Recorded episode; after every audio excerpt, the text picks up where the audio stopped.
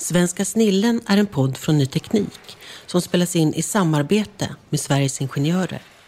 Sveriges Ingenjörer är ett fackförbund och en intresseorganisation för högskoleutbildade ingenjörer. Som medlem får du tillgång till flera förmåner, bland annat Ny Tekniks premiuminnehåll. Vill du ha tillgång till premiuminnehåll? Då ska du aktivera din prenumeration på nyt.se aktivera nyt.se aktivera. Och vill du ta del av fler fördelar som ett medlemskap för med sig, då ska du klicka in på sverigesingenjörer.se. Sveriges Ingenjörer hälsar också att du som ingenjör gör skillnad för världen och att de ser till att göra skillnad för dig. Vi på Ny Teknik tackar för samarbetet med Sveriges Ingenjörer. Rätt allmänt ju. Och jag, jag brinner så mycket för Jag tycker det är kul med internetöverföringar, protokoll. Jag har ju också över tid egentligen deltar mer och mer i protokollutvecklingsdelen och mm. tycker det är kul att tänka och, och vara med och kommentera hur vi gör saker. För att egentligen se till att vi gör saker bättre protokollmässigt. Sådär. Och att se till att försöka ibland parera vad bjässarna tycker att vi borde göra och kanske inte alltid liksom, påminna alla om att ibland så är alla inte bjässar i den här världen. Ibland måste man tänka efter mm. vad andra skulle vilja göra saker. Så det är kul. Jag tycker internet fortfarande är jättekul. Jag tror att det finns mycket mer att göra. På något vis så är internet fortfarande bara ganska ungt. Jag tror det finns jättemycket kul att göra. Bara fortsätta och hitta på roliga saker. Jag heter Kalle Wiklund och är reporter på Ny Teknik. Den här gången är vi i en villa i Huddinge utanför Stockholm för att träffa programmeraren Daniel Stenberg, skapare av kommandoradsverktyget curl som används för dataöverföring mellan uppkopplade prylar. Få känner till curl, men verktyget, som bygger på öppen källkod, används i allt från mixers till pendeltåg, miljontals smarta mobiler och till och med när NASA landade på Mars. Och 2017 fick Daniel ta emot Polhemspriset av Sveriges Ingenjörer för curl. I podden pratar vi om framgångar och bakslag och hur det har varit att driva ett så pass stort open source-projekt mer eller mindre på egen hand i 25 år. Vad är det som gör att Daniel fortfarande tycker att det är kul att koda och varför han anser att öppen källkod är helt avgörande för webbens fortsatta utveckling. Nu välkomnar vi curlskaparen Daniel Stenberg till podden.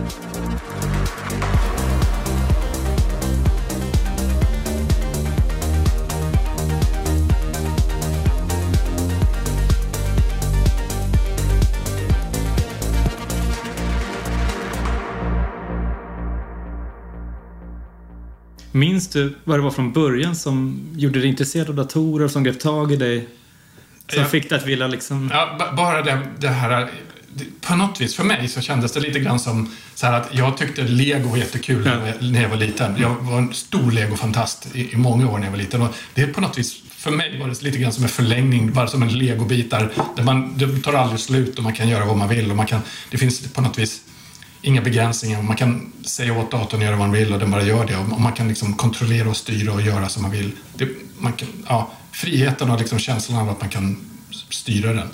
Det har jag alltid tyckt var kul, alltid fascinerat mig. Jag, redan då när jag var tonåring, jag tycker fortfarande det är kul. Så på något vis, ja, mer än så vet jag inte. Det är bara, bara roligt. Så jag fastnade tidigt. Vad är det för liksom, miljö som du växte upp i? Jag är uppväxt här i Huddinge då, så jag, eh, det var ett villaområde. Mm. Gott ställt, men eh, mina föräldrar har ju ingen sån här bakgrund. Utan min mamma var ju hemmafru då och min pappa är byggnadsarbetare. Mm. Så de har ju ingen som helst egentligen... Teknisk bakgrund? Ingen teknisk bakgrund så och ingen riktigt så här att de förstod vad det var. Det var jag och min lillebrorsa då som skaffade den här hemdatorn första gången. Jag tror inte de förstod alls vad det var. Mm. De, de trodde nog, och det kanske fanns en liten tanke också, alltså att det var mest spelorienterat då. Mm. För det var kanske det de flesta gjorde då. Man skaffade den där och sen så satt man och spelade spel på eftermiddagarna. Mm. Men, men för, jag tror inte, för mig så var det inte det som lockade. Jag mm. gjorde väl det också mm. till, till viss del. Men det var just programmeringen som var mm. det fascinerande som, som drev mig och sen, som jag spenderade så mycket tid på sen i resten av min uppväxt. Mm. Men det var ju många som jag själv och liksom mina kusiner satt med basic sådär. Men vad var det som drev dig att liksom sporra dig och fortsätta Nej, det, Lära var, dig mer. det var inte mer än, än bara det var liksom det där att det var så kul och att det hade det där sociala sammanhanget. Så Mm. vi skrev de här demosarna. Vi ville göra coolare demos än de andra. Så Mm. vi ville vinna nästa demotävling eller göra så bra. Vi ville visa de andra att vi kunde göra coola grejer. Så Ja. vi hittade på saker. Hur kan man göra vektorsträck som snurrar? Kan Mm. man göra det här? Det rör sig. Hur många spritar kan man visa på skärmen? Det var det, var det och det, var, räckte för att det skulle vara intressant. Och för att det så här, att det drev oss till nästa steg. Då, att jag tyckte att det var så kul med utveckling och programmering att jag kände att det här är någonting som jag vill se till att jag kan göra mer av i Mm. framtiden, för det är så pass kul. Jag såg på Twitter någon som hade fått tagit en bild av en gammal datortidning där man slog fast att Horizon var Sveriges bästa demogrupp. Vad tror man från 88, 89 eller någonting. Ja, det var nog någonting Ja. sånt, ja. Precis. Kände liksom efter det, kände du att du pikade där eller kände du hade liksom mer att ge efter att du var med i... Ja, nej, jag, jag kände verkligen inte att jag pikade där. jag kände att det var, det var jättekul att, Ja. att göra det och jag tyckte att det var en bra tid och, och eh, tyckte nog att vi, så här, att det var roligt att vi gjorde bra grejer. Men en- det var, jag, jag tror redan då kändes det mer som en, det var en rolig grej, som en slags startsträcka på något sätt. För det var ju fortfarande bara, det var bara på kul alltihopa. Vad var det det viktigaste du lärde dig av att vara med i en demogrupp och den scenen och liksom... Jag vet inte, jag, jag tyckte att det, mm, det viktigaste... Jag tyckte programmeringen var kul redan Mm. innan. Men jag tyckte att det var ännu roligare då, för det var också ett socialt sammanhang. Mm. Så då kunde vi liksom sporra oss varandra liksom och träffas. Och, och det var ju verkligen... Bland, bland mina kompisar, det var ju verkligen ren programmering. Det var det vi brann för, det vi ville, gjorde, eh, ville göra. Och hitta nya grejer. Man kunde få 64 att eh, göra andra saker. Men det var ju med kod. Så det var, nej, jag, jag tyckte att det var... Men det var den där kombinationen kod och det sociala där. Att vi hade kompisar som ville samma sak. Som gjorde då att det var ännu roligare att liksom ta sig längre in i ja, utveckla sig själv, pusha sig själv lite mer, göra roliga grejer. För att det var, den här demovärlden var lite grann att man ville komma framåt, göra saker som folk inte hade gjort förut och sådär. Så det, det pushade en framåt. Och, och sen så tycker jag att en parentes kanske. Det är, när man lär sig assembler som första språk då, då får man en speciell bra känsla för faktiskt hur hårdvara fungerar på väldigt låg nivå. Alltså CPUer, minne, pekare, cacher, sådana saker. Och det tycker jag egentligen att jag har haft fördel och nytta av i hela mitt liv. För att det ger en... Idag när man lär sig ut, ut, utveckla programmering, då är det är så långt ifrån det som, som... Det är svårt ibland då för människor att få den inte, begreppen och känslan för hur, hur saker och ting egentligen funkar nere på byte-nivå, på liksom assembler, instruktionsnivå. Det har hjälpt mig bara för att helt enkelt skriva bättre, eller förstå kod bättre, eller förstå maskiner bättre. Så att jag liksom har en, känner att jag, jag vet inte, har en, har en bra attityd när jag vill göra något, få någonting att hända. Jag kan, jag kan få en bra bild i huvudet för hur det borde funka, hur, hur det ser ut, hur, sådär typ. Det tror jag hjälpte mig. Jag har inte, jag har inte utbildat mig på något sätt i någon utveckling, så det var ju mera min skola att göra det på det sättet. Och det var så jag kom in i, lärde mig förstå hur saker och ting hänger ihop och fungerar. Och det var ju min, lite grann min eh, utvecklarutbildning, eller tidig utvecklarutbildning i alla fall. Och sen började du jobba IBM tidigt i... Ja, precis. Så efter lumpen så fick jag jobb på IBM. Så, och det var ju egentligen, det var inte utveckling då, utan, men det var mer bara att det var en, chans att jobba med datorer egentligen då, på arbetstid. Och då var jag ju så ung fortfarande, jag hade ju precis fyllt 20. Det var året jag fyllde 21 tror jag, så jag började på IBM. Så att det var ju så ung, vad vet man? Och sen kommer någon och säger ett jobb på IBM, installera datorer. Dessutom med mina kompisar, jag kände ju dem som jobbade där på, alltså, det var det jättekul. Och sen så lärde jag mig då eh, eh IBMs eh, Unix, då, AIX, som de körde på. Så här, och det kom in i den miljön lite grann. Det var jättefascinerande. Jag tyckte det var... Ja, det öppnades ett helt nytt universum. Där eh, Unix, det är framtiden. Jag kommer ihåg att jag sa det till min, min fru. Hon var inte min fru då. Men så, här, så här, otroligt nördigt. Jag tycker nog fortfarande att det är lite grann så. Men jag tycker ja, det var liksom på något vis... Ja, det, var, det var fascinerande att bara komma in i den världen. Minns du när du kom i kontakt med webben och liksom, eller BBS och sånt innan? Ja, vi körde ju BBS. Det gjorde vi tidigt. Vi, vi hostade ju en egen BBS också, så här Fidonet och grejer. Det gjorde vi från början av, av eh, 90-talet. Och sen så kommer jag ihåg att, vi, att jag upptäckte lite internet och lite Archie och grejer på IBM. Så vi körde lite Gopher och så här, det tidiga som var mest mystiskt och, och svåranvänt och lite sådär konstigt. Så att jag, jag tror att det var mera BBS och Fidonet som jag kom åt. Liksom, man kom i kontakt med folk på andra ställen och sådär. Mm. Sen internet på riktigt kom jag i kontakt med först kanske 93, 94 när vi, jag, jag började byta jobb. Och då med till ett bolag som hade liksom en fast internetuppkoppling som man kunde komma åt lite som man ville. Och det var ju precis då de första webbläsarna kom. Så då var jag där och provade de här. Då körde vi Archie och lite av de tidigare grejerna. Och då, också, då upptäckte jag också IRC. Och då, började jag, då var då jag också kom in och skriva min egna bot första gången. Hur skriver man nätverkskod i C under Unix? Så här. Jag måste ha en egen bot i IRC-kanalen. Så det var ju typ 94, 95 någonting. Mm. Du skrev den för att lösa det problemet i... Så, egentligen så... Eh, på den tiden, IRC är ju, som det är ju chattrum mm. och det är ju distribuerat alltihopa. Så det är ju massor med olika servrar som pratar med varandra mm. och sen kopplar man upp och skapar chattrum. Men på den tiden, eller man, man är lite, lite grann ett löst problem idag, men på den tiden så var det, fanns det jättemycket typer av attacker som alltså bara helt enkelt folk som skrev jag vet inte, som alltid du vet, det finns alltid människor som är jobbiga helt enkelt av, av någon anledning kommer på att de ska förstöra. Så, man, så det, fanns, det skedde alltid attacker mot alla de här chattrummen. Helt enkelt någon som bara drog igång något värsting typ av attackprogram som på olika sätt då kunde ta över de här chattrummen. Så jag, satt jag, satt, jag började ofta i de här chattrummen, som, jag kom ju från Amiga, så jag satt i de här Amiga-chattrummen. Rätt vad det så kom det några snubbar någonstans och körde på några bottattacker och sen så var alla utestängda. Alla, så hade någon tagit över den där kanalen. Mm. Helt, vet, så här, lite grann helt onödigt, som en mobbare bara. Ja, ja. Och så satt de här och ockuperade den där kanalen då, kanske ett dygn eller två, tills de tröttnade. Och sen kunde vi komma in igen. Mm. Och alltså, det, så det började egentligen med att vi, skulle, att vi utvecklade den här botten för att försvara kanaler, för det fanns massa sätt att liksom, göra det. Mm. Så det var väl lite grann så vi började. Och sen efter ett tag så kom vi in på att när vi ändå har en bot och vi har en kanal där människor är från många olika länder mm. och vi pratar ofta så här kostnader och priser på saker. Så kommer vi på att ja, men då skulle man kunna fråga botten hur mycket en valuta är värd idag.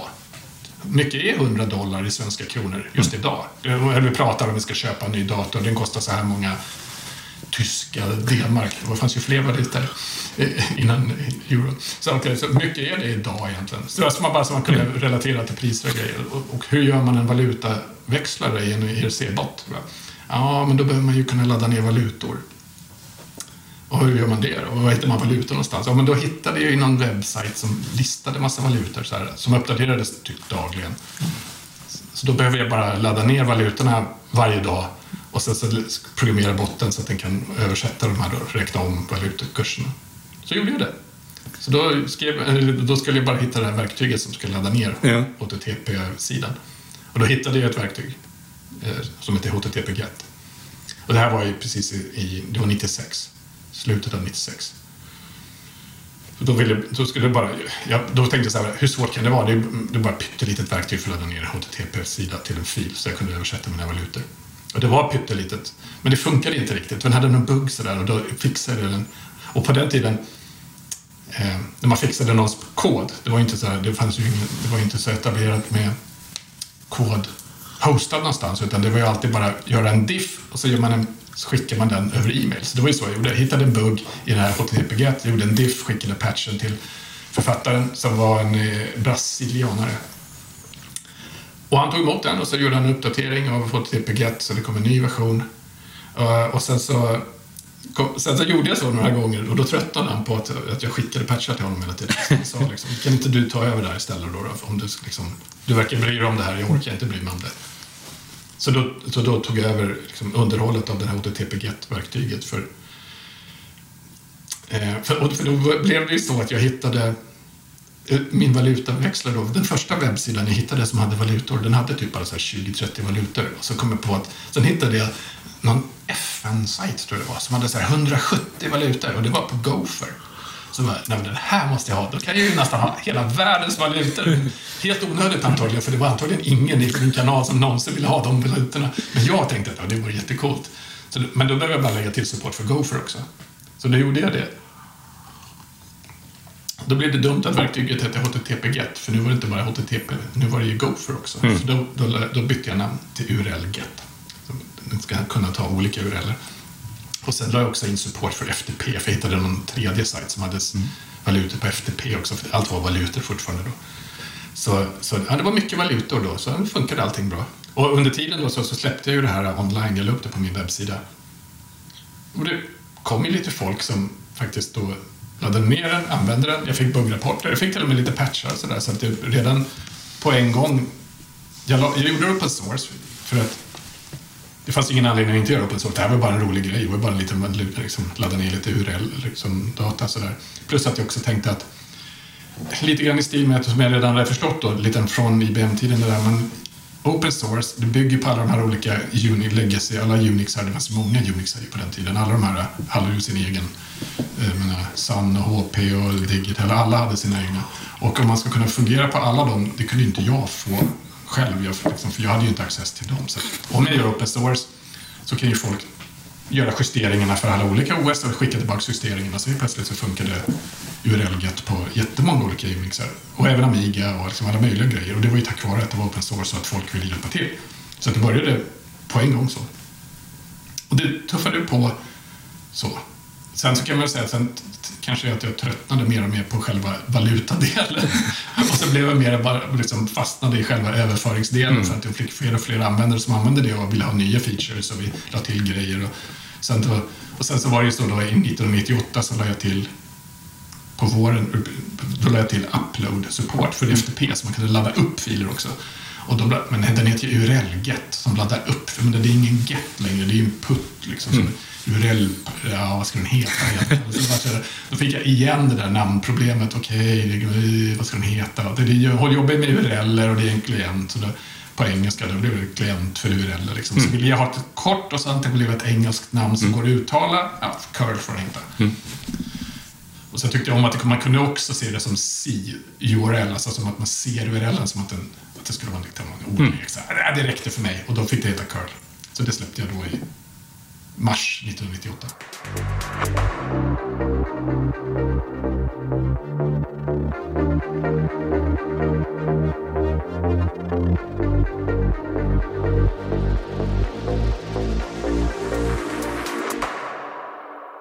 Men om man tänker liksom i två lager sådär, hur skulle du beskriva curl för någon som kanske inte kan så mycket om datorer, teknik överhuvudtaget om vi börjar?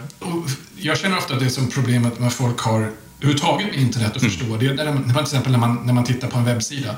Att, webb, att webbläsaren faktiskt har laddat ner alltihop. Mm. Det är inte bara en kikare som man tittar på någonting långt mm. borta. Va? Utan man måste ju ladda, allting som man får i sin webbläsare måste ju laddas ner till webbläsaren. Mm. Alla bilder, all film, allting som rör sig har ju överförts från en server någonstans borta ner i din dator för att kunna visas.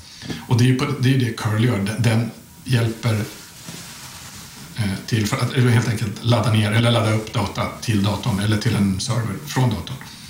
Och det låter ju lite banalt, eller det är väl kanske banalt också. Det är enkelt, men någon måste göra det. Och, och, då gjorde vi curl som, som hjälper till att göra det. Helt enkelt så att användare lätt kan ladda ner saker eller ladda upp saker. Med en enkelt. Från början var det bara ett kommandoradsverktyg. Man skrev curl, en URL, så laddade den ner den. En bild, eller valutakurser, eller en video, eller ljud eller vad det nu är för någonting. Och så andra hållet också då. Och poängen har ju alltid varit att det ska vara lätt att göra själva överföringen. Curl har ingen aning om vad det är den överför. Den bara överför. Du kan berätta, liksom, ladda ner det här och den laddar ner det. Den vet inte vad innehållet är, för den bryr sig inte om innehållet. Den, bara, själva, den är bara som en ja, överföringsmekanism, som ett sugrör. Uh. Men ur ett mer tekniskt perspektiv, hur ser själva processen ut? Liksom, det som händer i... Tekniskt, det, det är ju då... Alltså, det, det, det är som en eh, det är, det är ju ett lager av internetprotokoll som allihopa samarbetar. Så att det, man får ett hostnamn, man måste slå upp en DNS, få tillbaka en IP-adress, man måste koppla upp en IP eller TCP-koppel. Man måste sätta upp en TLS-handskakning och man måste prata HTTP, eller då som HTTPS och, och be om olika saker som man då pratar om de här protokollen. Och eh, då, då är det olika beroende på hur de olika protokollen fungerar, de olika protokollversionerna fungerar. Och sen är det ju ganska mycket så här att det är en sak att implementera hur allting fungerar enligt en spes, men sen i verkligheten så är, är det alltid lite annorlunda än spesen. Mm. Alla har sina egna sätt att tolka spesen och över tid så måste man komma överens om hur man egentligen ska tolka spesen. Så man måste det tar lite tid innan allting verkligen fungerar på riktigt. Man måste på något vis utsätta sig för verkligheten och slipa ner alla hörn så att det blir bra. Så att med, med tid så börjar det fungera, men det krävs att man provar mycket och man, man måste finnas, man måste köra i verkligheten ett tag för att veta att det funkar i verkligheten. Och 25 år nu är... Och nu är det 25 år, Ja. precis. Så nu har det kört i verkligheten. Vilka har varit de största milstolparna, skulle säga? Ja. För curl, för dig? så här, det, det finns, egentligen är det inte så många milstolpar tror jag. För, för min del så ehm, har det mesta bara varit en slags gradvis ökning av alltihopa som inte har varit så lätt egentligen att sätta. Det har inte varit så tydliga trappsteg. Utan det har bara jämnt och stadigt blivit mer och mer användare. Och så, så här, när man gör allting open source också och det är borta gratis, det betyder att de stora användarna aldrig berättar för mig att de använder det heller. Utan det blir så här, en dag när man tittar och så märker man att Wow, den här appen använder ju curl. Det hade jag ingen aning om. Oj, den här appen används av två miljarder enheter. Det visste jag inte. Och, och då blir det helt plötsligt det är ju kanske ett trappsteg. Men för mig så märktes det inte ens när, när det togs. Utan för jag sitter i min lilla hörn där folk fortfarande gnäller på de problemen de har. Och på samma sätt som de gjorde för 20 år sedan. Och vi jobbar med att fixa dem och gör en ny release. Och håller vi på så. Men nå- några stora trappsteg är väl att jag, det var ett kom- kommandoradsverktyg från början och jag gjorde om det till ett bibliotek. Det gjorde jag ju 2000. Bara två år in egentligen. Då- För jag förstod, jag visste ju att, att många, det, det här är liksom en, på något vis en kraft som många applikationer kommer vilja ha. På ett annat sätt än bara ett kommandoradsverktyg. Jag, vill, jag vet att folk vill ha det som ett bibliotek. Så man kan bygga in det i all utrustningar och applikationer och grejer. Det förstod jag ju. Jag förstod inte, kanske inte att jag skulle lyckas göra det så att folk vill ha det. Men jag visste ändå att, att folk i allmänhet kommer vilja ha det någon gång av någon. Så kanske det här. Så jag gjorde om det så. Och, och, och en av de första grejerna var ju då att PHP, programmeringsspråket, liksom adopterade det sättet att göra det på nästan på en gång.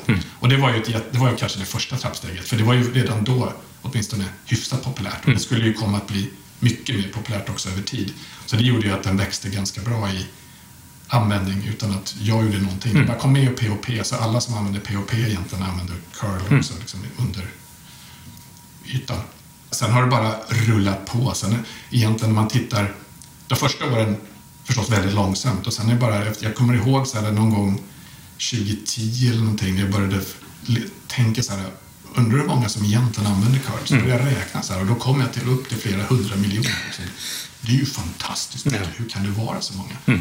Och så kom jag ihåg så här att jag, jag hade räknat ihop det så här. Och så kom jag på något till så här. Ja, men vänta, här finns ju 200 miljoner till användare.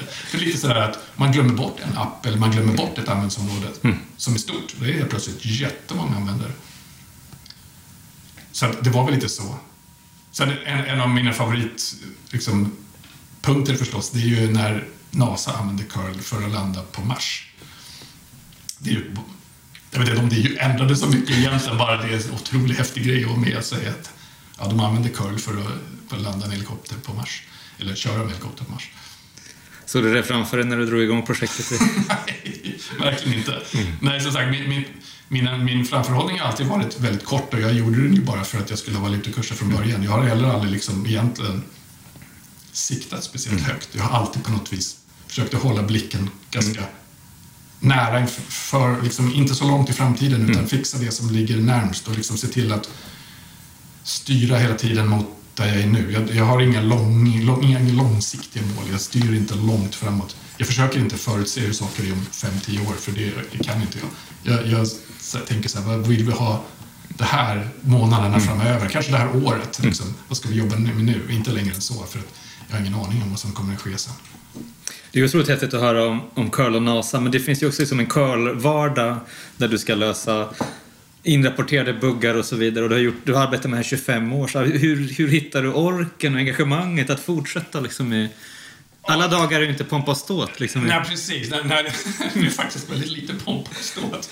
Det är mer bara att gå upp för trappan och sätta sig och så kolla hur- vilka buggar har kommit in idag och sen så okej, eh, gå igenom listan, ställa följdfrågor och se vad, vad ska vi göra åt det här.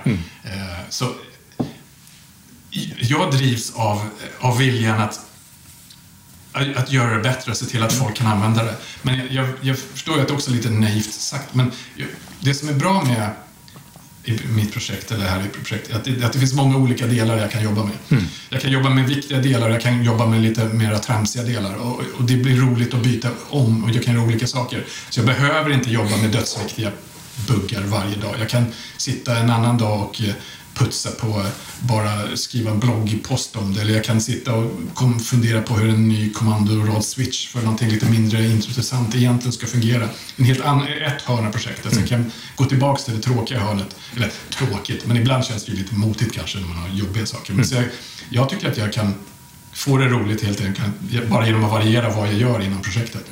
Annars så är det så, jag drivs jättemycket bara av nu är det så extremt många användare, så många som vill köra och använder det och jag det tycker jag är drivfaktor i sig. Bara se till att det fungerar, se till att alla är nöjda. Och, att, och så här...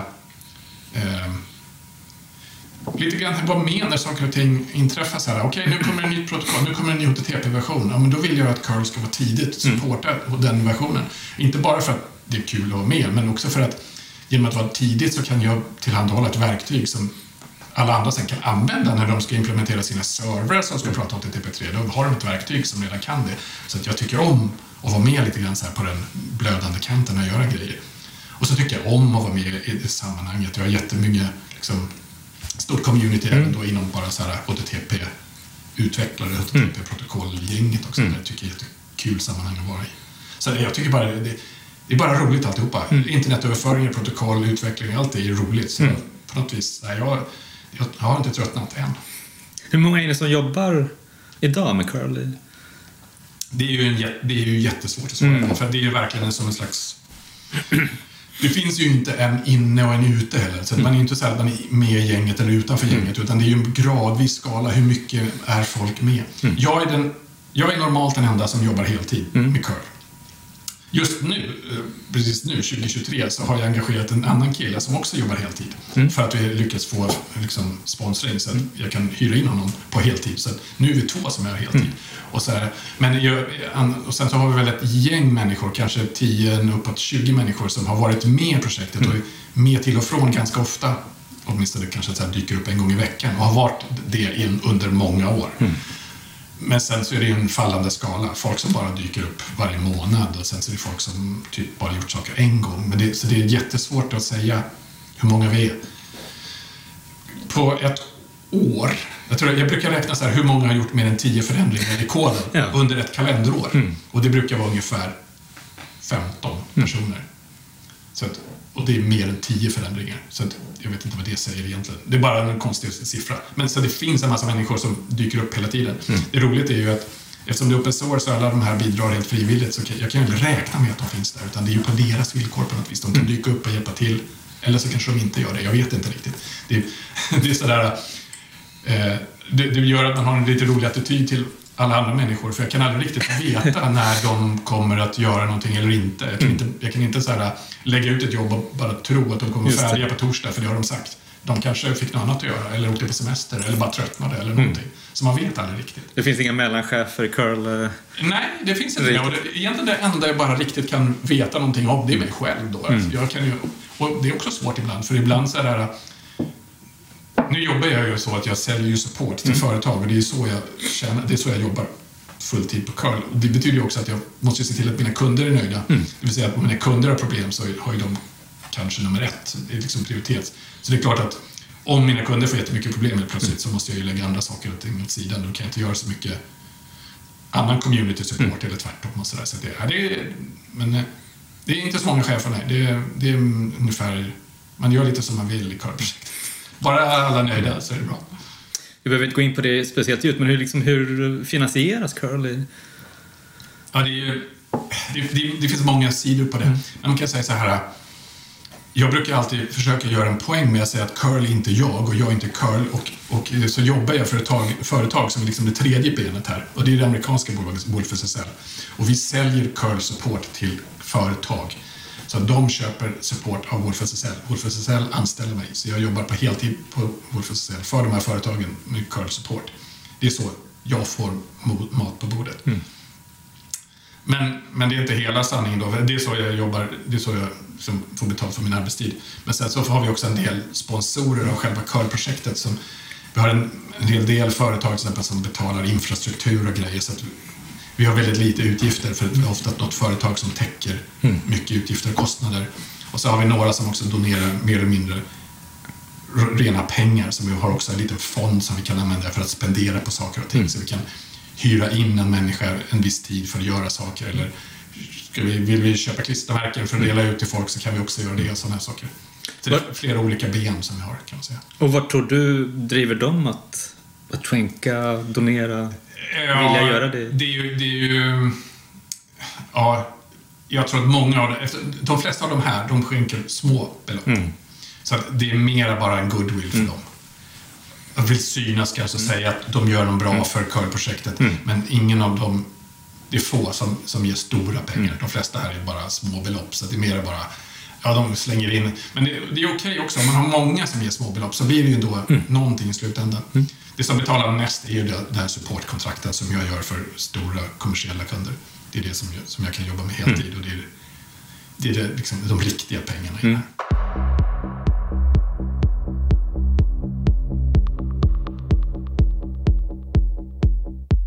här. Jag har läst någonstans att du har sysslat med open source i 30 år ungefär. Ja, Eh, Vad är liksom det viktigaste du har lärt dig under de tre decennierna du har lagt på att driva open source-projekt?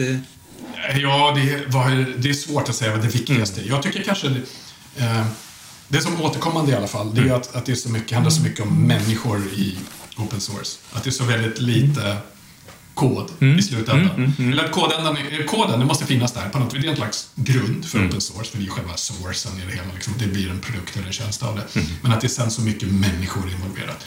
Och då menar jag inte bara så här människor, eller människor är kanske både positivt och negativt. Att människorna är de som gör utvecklingen och det kan vara så positivt för det finns så mycket bra människor, det kan ge så mycket bra, men det finns också det negativa. Folk kan vara så gnälliga och vara så negativa och vara så... så att, och att det då är så mycket olika språk och kulturer och... Ja, och, och sen kanske så här, med, med tiden man växer också då, så att man får större community med fler människor. Det blir på något vis bara svårare kanske, för att det blir mer människor, mer kulturer och mer åsikter åt olika håll som, som måste sys ihop för att allt det betyder någonting. Om man bara tittar på koden, det är ju nästan det lätta. Sen, för att det är ju ändå bara en maskin som ska tolka det. Men allt det andra är, är ju svårare. Men också kul förstås. Det är Ja. liksom på något vis, det är, det som, det är som en helt extra dimension. Ja, Det måste ju vara viktigt ändå. Alltså community. Om man gillar att ta kontakt med andra människor. Ja, precis så. Men på något vis tror jag också att det är nästan ett villkor också för att det ska vara, kännas kul och meningsfullt. Det är ju det att det finns en community, det finns andra människor, användare och andra utvecklare och så här. Att det, det är utvecklande också att lära sig, liksom, hitta nya saker. Och, och lite grann så här också att jag menar, ingenting blir ju bra med bara mina idéer hur man ska göra. Det är ju på något vis ett villkor att det ska bli bra att man kan säga jag tycker vi gör så här. Och då kommer de andra säga men vänta nu, det där var ju kanske lite snävt. Tänk så här istället, det kanske blir ännu bättre. Ja, och så bygger man på varandras idéer och då blir det någonting riktigt bra i slutändan. Det tror jag är ett villkor och då är det inte bara koden utan man behöver den där människor som kan hjälpa en att komma på nya idéer eller hitta problemen eller säga att nej, så där kan vi inte göra, det är ju fel väg, vi ska kanske gå åt andra hållet istället och göra så här, så här kan man tänka. Och, då blir det ju någonting och det är det som gör att det blir bra i slutändan. Förutom bara tålamod och hålla på lång tid förstås. Men, men jag tror absolut att människor är ju... Så kanske jag, jag tänker så här att från början tänkte jag inte så mycket, när jag, när jag släppte koden första gångerna, då tänkte jag inte så mycket på hela, alla människorna runt omkring. Då tänkte jag bara att jag skulle lösa en uppgift. Sen över tid så blir det mer och mer hantera så här, människor och kommunikation och, och bara berätta hur saker och ting egentligen ligger till. Men har du någonsin funderat på att liksom bara hoppa av?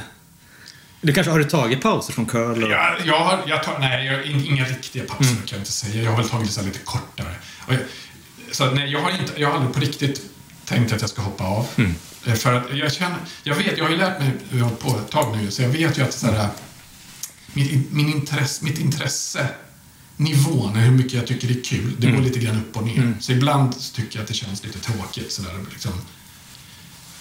då, då kan jag jag lite, tappa lite inspiration och tycka att nu är det mest bara buggar och folk som gnäller och jag vill hellre göra någonting annat. Men då har jag lärt mig, eftersom jag har gjort det här ett tag, att då, det är fine. Liksom. Jag kan bara, då kan jag göra någonting annat. Jag kan bara titta på TV mer eller spela mer innebandy eller leka med min katt. Eller ge dem en annat projekt eller någonting. För jag vet att intresset kommer tillbaka. Så det är bara Eller så, ja, så det kommer, det går i vågor, jag känner det. Så ibland, så kan jag, men jag kan fortfarande, än idag, liksom, ibland bli så riktigt into något. Jag kommer på, wow, vänta nu, det här borde jag kunna lösa. Så kan jag verkligen sitta du vet, så här, brinna för det. Sen när klockan är halv två på morgonen, och jag borde gå och sova, men jag, det här måste ju fixas, jag kan inte lämna det så här. Äh, Bara tio minuter till. Så, nej, nu buggar det, jag måste fixa det här innan jag går och lägger mig. Så, ja, det, det kan fortfarande inträffa. Sådär. Men, det, men som sagt, och sen så går det några månader, sen tycker jag det är tråkigt igen. Sen går det några månader, sen är det kul igen. Det går lite grann sådär. Men det är aldrig så att jag kommer ner på så lågt att jag känner att jag skulle släppa det. För att det, nej, det är på något vis det är min baby som har följt med så länge. Den, så den släpper jag inte än. Tror du att den entusiasmen du känner kan smitta av sig till andra så är... Jag tror det, lite grann. Eller jag hoppas att det ska vara så i alla fall. Men samtidigt så vill jag ju inte, jag vill inte heller att det ska vara en entusiasm som är så exklusiv. Så att folk ska känna att jag tar det här, du vet så här, bort med det, det här är mitt. För det, det är ju, jag vill ju alltid att det ska kännas att det här är open source. Alla kan hjälpa till. Allas åsikter och bidrag är välkomna. Så jag vill ju också, samtidigt så vill jag, jag vill ju känna, jag vill ju ge bilden, eller folk ska förstå att jag är engagerad och har en commitment och jag tycker det är kul. Men jag vill inte att det ska säga att jag är så engagerad att det är bara jag som ska göra det. Det, är gränsen. Absolut. Och liksom, eh, du har ju blivit en slags ambassadör för open source, eller öppen källkod, kan man säga. Så. Ja, men det, det, Och är det liksom en roll du är bekväm med? Ja, så- absolut. Så. Det- Jag vill ju jag vill så, för jag, jag tycker om open source, jag tror på open source. Och jag, jag, liksom, jag tycker att jag har sett ljuset i hur, hur det kan fungera, styrkan i det. Så d- därför tycker jag att Därför tar jag gärna den rollen. Om, om, jag nu, om det kan hjälpa på något sätt så gör jag det. Gärna. Och vilken roll skulle du säga att open source har, haft för internets framväxt eh, och liksom fortsatta utveckling? Ja, den, är, tycker den är ju så fundamental. Och, och jag tycker nästan att eh, open source har varit fundamental för hela open source redan från när jag började egentligen. Redan då fanns ju open source stort. Det var ju, har bara blivit större, nej, mycket större sen dess. Mm. Kan man säga, Linux, när jag började med, med HTTP GET 96, då var ju inte Linux stort. Jag hade ju knappt hört talas om det 96. Det, det, skapades 91, va? så det var ju ganska gammalt redan då. Men det, var, det hade ju liksom inte riktigt tagit. Då var ju alla de här stora kommersiella Unixarna, då var ju inte internet open source och operativsystem stort i alla fall. Men över tiden har ju det blivit så mycket större och alla andra system också för att driva internet har också blivit så dominanta open source liksom, backbones för allting. Alla webbserver och DNS-servrar, alla servrar är open source. Och det har ju också gått ut över tid ännu mer. Liksom, Så att alla OS nu, okej, kanske inte Windows, men jättemycket eh, är ju open source överallt. Och det har ju bara växt. Så andelen kod numera ju, måste ju vara mer open source nu än det någonsin har varit tidigare. Så jag tycker bara att trenden är ju bara mer och mer open source. Så att den blir, får en större och större roll. Och det har ju också, det tycker jag är kul också på det sättet att för, för 25 år sedan då var open source ett väldigt konstigt koncept som väldigt få människor ens visste om vad det var för någonting. Och då var det ju bort koden, man kunde bara ladda ner den eller beställa hem en tejp. Eller man gjorde. Men, så att, ja, det har blivit väldigt mycket mer, väldigt annorlunda över den här tiden. fall. Och hur känns det att... Såg du den utvecklingen redan då? Eller kunde du tänka att det var liksom den... Nej, jag, jag tror inte... Alltså, jag tror att jag såg kraften i det. Men samtidigt så vet jag inte om jag var så liksom, att jag var så optimistisk att jag trodde att det skulle hålla. För, för du vet, ibland ser man så här bra saker. Det här vore ju kul om hela Ja. världen förstod. Och sen så bara dör det. Så förstår man att nej, det förstod världen inte. Eller så var det jag som tänkte fel. Men så det är svårt att säga så här att här är, en, här är en, tycker jag, en cool grej som verkar bra. Här skulle vi kunna bygga någonting. Men kommer det att hålla? Blir det någonting av det? Äh, Jag vet inte, jag har ingen aning. Så jag har, jag har egentligen aldrig försökt sia det, om, om det. Så när jag lärde mig open source, eller såg det första gången, så tyckte jag att det var ett jättecoolt koncept. Jag vill också göra open source, jag tyckte att det var jättehäftigt, men jag hade ingen aning om vart det skulle ta vägen. Lite grann samma som internet. Jag visste inte vad internet skulle ta vägen heller. Vad det var internetöverföringar, HTTP. Jag, det var ju kul att göra, men jag hade ju ingen aning om att det skulle, om det skulle bli stort eller inte. Det visade sig sen också, bara, som också en parallell, att HTTP som jag ställde mig in på från början har ju liksom blivit så otroligt dominant protokoll. Så liksom allting är på HTTP idag. Vilket ju också bara var som en slags slump, eller jag hade ingen aning, det bara blev så. Och då så har, har jag fokuserat jättemycket på HTTP, det blev bara som kul grej. Vad heter, du jobbade för Mozilla ett tag också. Ja, Vad var din roll där? men för jag jobbade ju... Curl var ju mitt fritidsprojekt. Ja. eller det är det fortfarande, men, men det var ju helt, helt bara min fritid fram till... Eh, det var så här, och då jobbade jag som, jag jobbade ju som eh, utvecklare inom in, inbyggda system mest, som konsult. Och då, då, var det så här att jag slutade ett konsultuppdrag 2013. Och då bara såg jag mig om, okej, okay, jag hörde mig för i mitt kontaktnät, nytt uppdrag, kanske är någon som är intresserad, bla bla bla. Och då var det en av mina bekanta som jobbar på Mozilla som frågade, vore det inte intressant att jobba på Mozilla mm. och jobba med Firefox? Mm. Och ja, det tyckte jag verkligen. För fram till den tidpunkten, jag började då 2014, fram till den tidpunkten hade jag liksom inte jobbat med HTTP och internet. Utan det hade ju varit mitt, hela mitt fritid bara. Så det första gången på något vis där mitt jobb och min fritid kolliderade mm. lite grann med internetöverföringen, mm. både jobbet och på fritiden. Mm. Så att, då började jag inom, jobbade med utvecklingen av Firefox inom mm. nätverksteamet. Så det var HTTP och DNS och cookies och sockets och hej mm. Så, och då jobbade jag, så då började jag jobba hemifrån, satt här i Sverige mm. och Mozilla är väldigt distribuerat så, mm. över hela världen. Vårt team mest i Europa, lite grann i USA, lite grann i mm. Asien, så det var det helt globalt. Så då jobbade jag då med, med utvecklingen av Firefox nätverkskoden egentligen under fem år. De har inte en speciell position, Mozilla. Hur ser du på det som uppdrag? De har en jättetuff... Jag, jag, jag tycker, jag tycker om Mozilla. Det, det är ett kanonföretag jag jobbar för.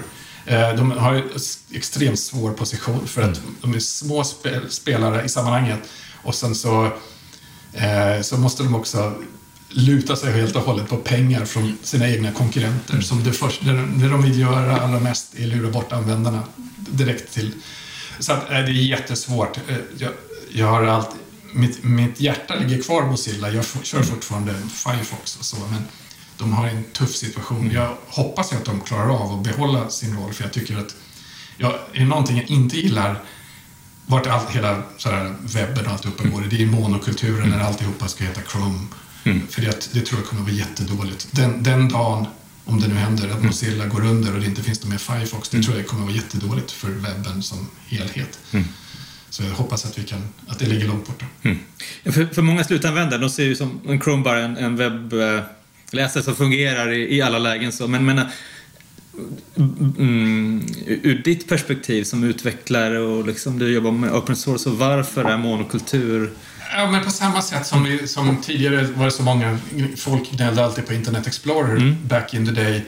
För att då hade den lite grann av en monokultur för att det var så dominant så att folk gjorde bara saker anpassade efter den webbläsaren. Mm. Och det gör att den webbläsaren får en alldeles för stor roll för att de det betyder att de sen slutar bry sig om omvärlden, för de kan göra som de själva vill. Mm. Och, och, så måste alla anpassa sig efter dem. Och det gör att på något vis det blir som en slags dålig cirkel. Mm. Eller att, då betyder det att alla webbsajter helt plötsligt görs för den webbläsaren och tvärtom. Mm. Eh, och det leder i sin tur att ännu fler använder den webbläsaren för att alla andra webbläsare kommer att sluta fungera så bra. Och det, och, okej, då kan man ju tycka att det kan ju vara bra på kort sikt, när allting bara funkar. Mm. Men det har man ju sett att när en, en aktör blir för dominant. Mm. Det blir inte bra för att då hittar de på saker som är bra för sig sen och inte kanske alls är så bra för resten av webben, för protokoll och hur man borde göra saker. Det är dåligt för innovation och för när man hittar på nyheter sen, wow, vi borde göra om, vi borde göra grejer på det här sättet. Då kanske de tycker det är jättedåligt för mm. det är inte bra för deras, eh, eh, vad det är någon, de tjänar pengar på. Mm. Och då kommer de inte driva det. Då är det svårt att införa nyheter driva nya, hitta på nya kul saker på internet. Nya protokoll, nya sätt att göra saker. Och jag tror att vi fortfarande måste... Det finns, jag tror att vi kommer att hitta på nya sätt att göra saker lång tid framöver. Mm. Om vi bara liksom har den möjligheten fortfarande att hitta på nya saker och kunna driva igenom nya saker. Då behövs det lite fler spelare som kan säga, kan prova saker. Vad tycker du är roligast, mest intressant med webben idag? Så är... jag, tycker, jag tycker att det, jag tycker webben är jätterolig, rent allmänt mm. ju. Och jag, jag, brinner så mycket för Jag tycker det är kul med, jag tycker som sagt fortfarande det är kul med internetöverföringar, protokoll. Jag tycker fortfarande det är kul.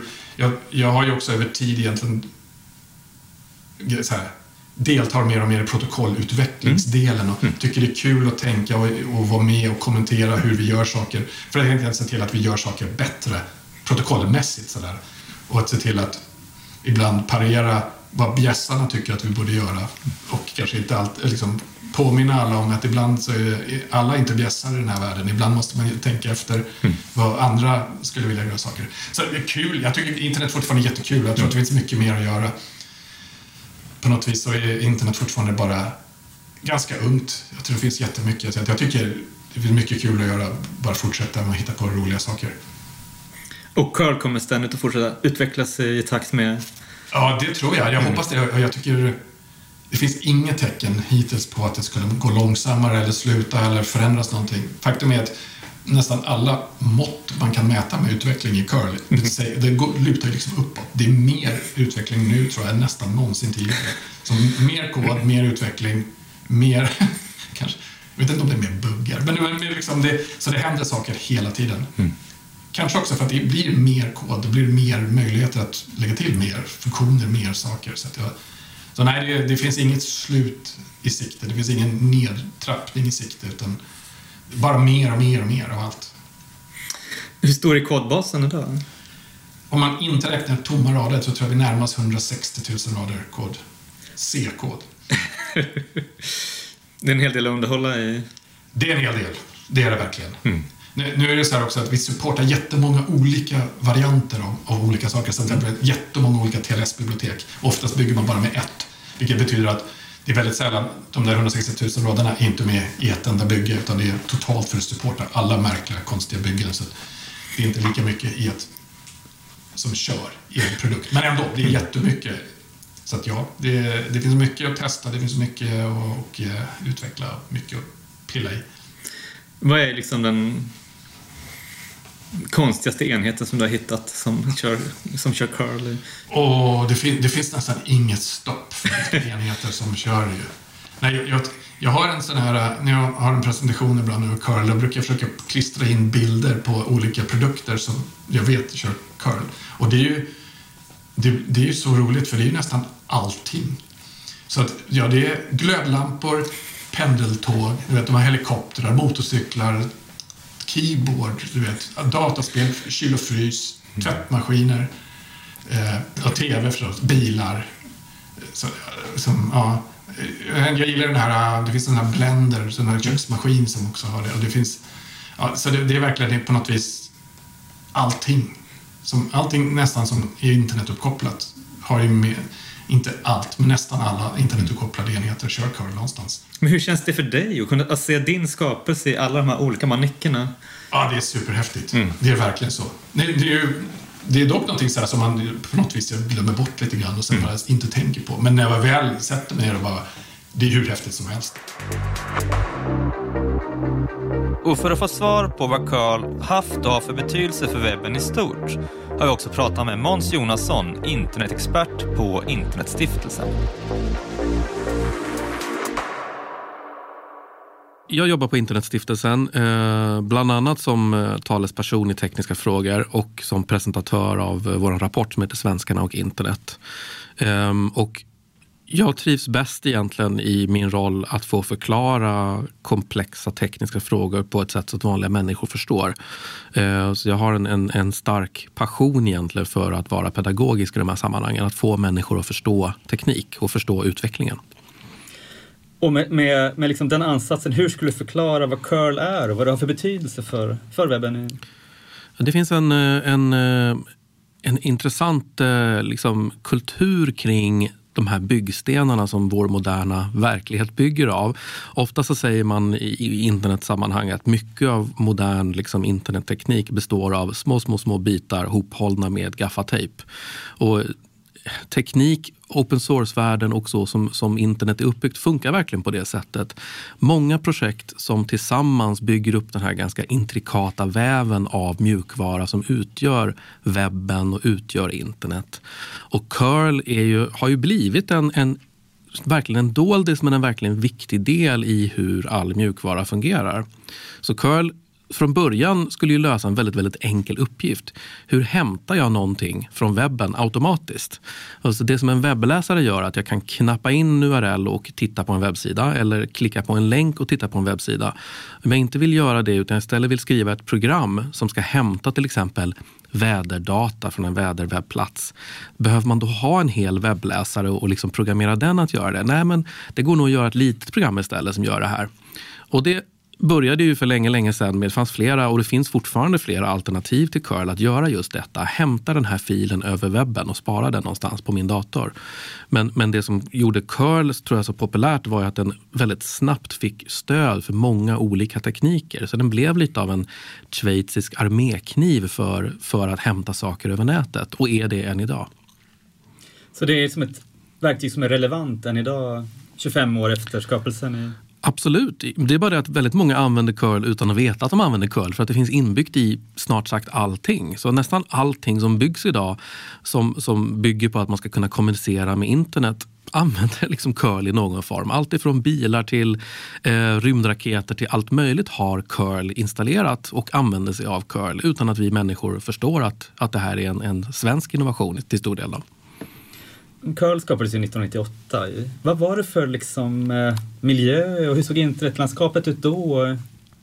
1998 var innan de flesta svenskar ens hade skaffat internet hem. Jag brukar använda mig av år 2000 som en, som en sån här milstolpe därför att år 2000 var första gången som vi såg i rapporten Svenskarna och internet att över hälften av svenskarna hade internet hemma. Och 98 är ju faktiskt två år innan. Och de där åren gick det så fruktansvärt fort. Så jag tror att 96, då var det bara 10 eller 20 procent av svenskarna som hade internet hemma. Så på bara några få år där så var det verkligen en explosion. Och 98 är ju mitt i den explosionen. 98 så kunde man nog inte läsa en tidning utan att det handlade om webben och hur hur internet skulle förändra allting. Har väldigt mycket likheter med hur vi idag pratar om AI. Så alla har hört talas om det, alla vet att det ska förändra allting men väldigt få vet vad det egentligen kommer att bli av det. Och 98 pratade vi så om webben och om internet. Att oj, det här kommer och det här ska förändra allt. Men ingen vet riktigt vad och hur. Och så hade vi ett gäng entusiaster. Eh, jag var en av dem som byggde webbsidor väldigt tidigt och, och var väldigt, väldigt nyfikna, unga, intresserade, hungriga på ny teknik. Och som verkligen såg möjligheterna med att kunna bygga helt nya saker på, på webben. Långt innan det fanns en marknad för det egentligen. Och liksom, finns det en, en orsak till att, att curl kom till just då, i den eran? I... Alltså behovet att, att kunna hämta saker automatiserat dök ju upp ganska tidigt. Jag tror att, om jag minns rätt, att Daniel blev intresserad av det för att han behövde något sätt att hämta börsdata kanske. Alltså han behövde ett sätt att via ett program hämta börsdata kanske en gång i timmen eller en gång per dygn eller något sånt där. Och istället för att själv sitta och klicka i en webbläsare en gång i timmen så ville han bygga ett program som gjorde det automatiskt. Och då behövdes det ett program som kunde göra det automatiserat och då hittade han ett program som heter HTTP GET tror jag, som senare blev curl. Um, och precis så såg det väldigt mycket ut på den tiden att, att den mjukvara som fanns var ofta ganska snabbt hopkodad av en person. Eh, för det, nästan allt var nytt på den här tiden. Och fanns det inget verktyg så uppfann man verktyget och så gjorde det en sak väldigt enkelt, väldigt snabbt. Och många av de här verktygen har ju sen försvunnit eller dött eller glömt bort eller kanske inte behövs längre. Medan curl då under alla de här åren har fått nya funktioner och byggts vidare och byggts på tills det är det liksom fantastiska multifacetterade monster till verktyg det är idag. Fanns det någonting i den svenska miljön eller liksom IT-miljön i Stockholm som gjorde att, som kan vara en förklaring till att curl kom fram just här? Jag tror att eh, en, en, en viktig anledning till att, eh, att det blev just Daniel som gjorde just curl och som är en viktig anledning till att Sverige har en sån framskjuten position i IT-sammanhang. Mm. Det är den stora eh, hacker och kodar och demokulturen som föddes med Commodore 64 här i Sverige. Som verkligen har det visat sig att väldigt många av de personer som idag är prominenta personer i internetsammanhang har sin bakgrund i att ha börjat med att eh, koda demos för Commodore 64 på 80-talet. Daniel är ju en av dem. Eh, så av någon anledning så tror jag att vi kanske hade precis rätt blandning av ett, ett ingenjörsfolk, alltså en, ett folk som redan hade, vi hade Ericsson, vi hade Televerket och andra stora företag som, som satsade på innovation och ingenjörskonst. Och så hade vi råd att skaffa datorer till våra barn. Och i väldigt många svenska hem så kom ju hemdatorn att bli det som blev passionen och möjligheten för många. Daniel pratar ju ofta och gärna om som betydelsen av öppen källkod och open source. Och i, som hur, hur viktiga har open source och liksom öppna standarder varit för, för framväxten av, den, av webben som vi känner den idag? Jag, jag, tror inte att det går att Jag kan inte tänka mig en webb eh, och ett internet utan öppen källkod. Det var helt avgörande för att det skulle kunna växa så snabbt. Att man på alla webbsidor i vilken webbläsare som helst kunde visa källkoden. Så oavsett vilken hemsida man gick in på, blev man nyfiken på hur den var gjord så var det bara att titta på koden. Och det var så vi alla lärde oss HTML som behövdes för att kunna programmera webbsidor. Det var genom att titta på vad andra gjorde och direkt börja kopiera och innovera och förändra koden. Om man tänker sig att vi hade byggt Eh, någon försökt bygga webben på sluten källkod, då hade det varit bara några få som kunde programmera och det hade aldrig fått den explosiva utvecklingen som det fick. Där alla som ville kunde bygga webbsidor och börja sprida information och kunskap på det sättet. Så öppen källkod är liksom själva essensen i varför internet har fungerat så bra som det har fungerat. Att, att information och kunskap kan spridas blixtsnabbt har varit förutsättningen för att vi har, har det internet vi har idag. Är det relevant framåt? Absolut är det relevant framåt. Jag tror att utan öppen källkod så kommer vi få en stagnation där vi kommer att se att den som har råd att, att köpa eh, rätt utvecklare, råd att köpa rätt kunskap kan, kan låsa in den till sina funktioner. Vi kommer få det jättesvårt för någon annan att, att skapa nya innovationer och skapa nya kopior på andra eh, verktyg som funkar väldigt bra. Så att open source tror jag har en, en, liksom, en går nästan inte att, att överskatta betydelsen. Den är extremt viktig för innovationen inom internet.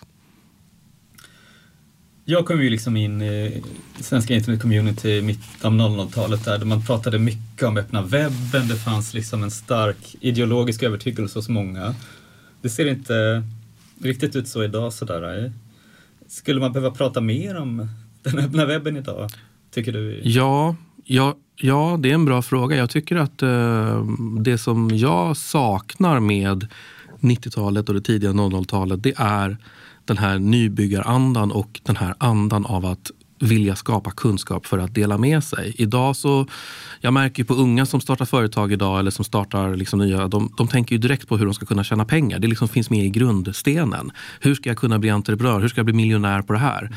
På den tiden så tänkte vi inte på det överhuvudtaget. Utan vi tänkte, hur kan jag göra det häftigaste, bästa, coolaste verktyget? Och hur kan jag sprida det till så många som möjligt?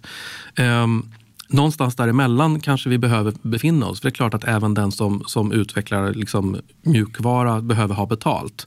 Men jag kan tycka att det är tråkigt att vi pratar väldigt lite om hur vi ska kunna utveckla saker idag och mer om hur vi ska bli rika på sakerna.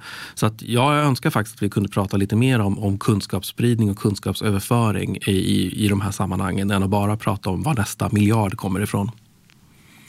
Skulle du säga att, eh, att curl kommer vara relevant framåt? Curl har ju visat sig lyckats vara relevant genom alla år. Jag är övertygad om att curl har en framtid, att vi även om 20 år kommer att sitta och prata om curl på samma sätt. Därför att det har också nått den, den kompetensen och den statusen nu som verktyg att det är väldigt svårt att tänka sig att man skulle vilja byta ut det. Eh, allting kan ju hända såklart. Det som brukar hända med den typen av verktyg det är att de blir, att de blir för stora. Att de imploderar under sin egen tyngd. Att det blir för många som vill olika saker. Att verktyget klarar av för mycket och därför blir långsamt eller trögt att använda. Hittills har vi inte sett de problemen med curl och det tror jag är mycket tack vare att Daniel har en bra, en bra näsa för hur han ska hålla det här projektet precis lagom stort. Men som alla open source-projekt så bygger det ju på att någon som Daniel finns där och orkar driva projektet vidare efter sitt eget hjärta och hjärna. Och den dagen som Daniel känner att han inte vill jobba med curl längre, den dagen kanske vi ska vara oroliga för curls framtid. Stort tack till Daniel Stenberg och Måns Jonasson och stort tack till dig som har lyssnat på det här avsnittet av Svenska snillen med mig, Kalle Wiklund. Har du frågor får du gärna höra av dig till redaktionen nyteknik.se.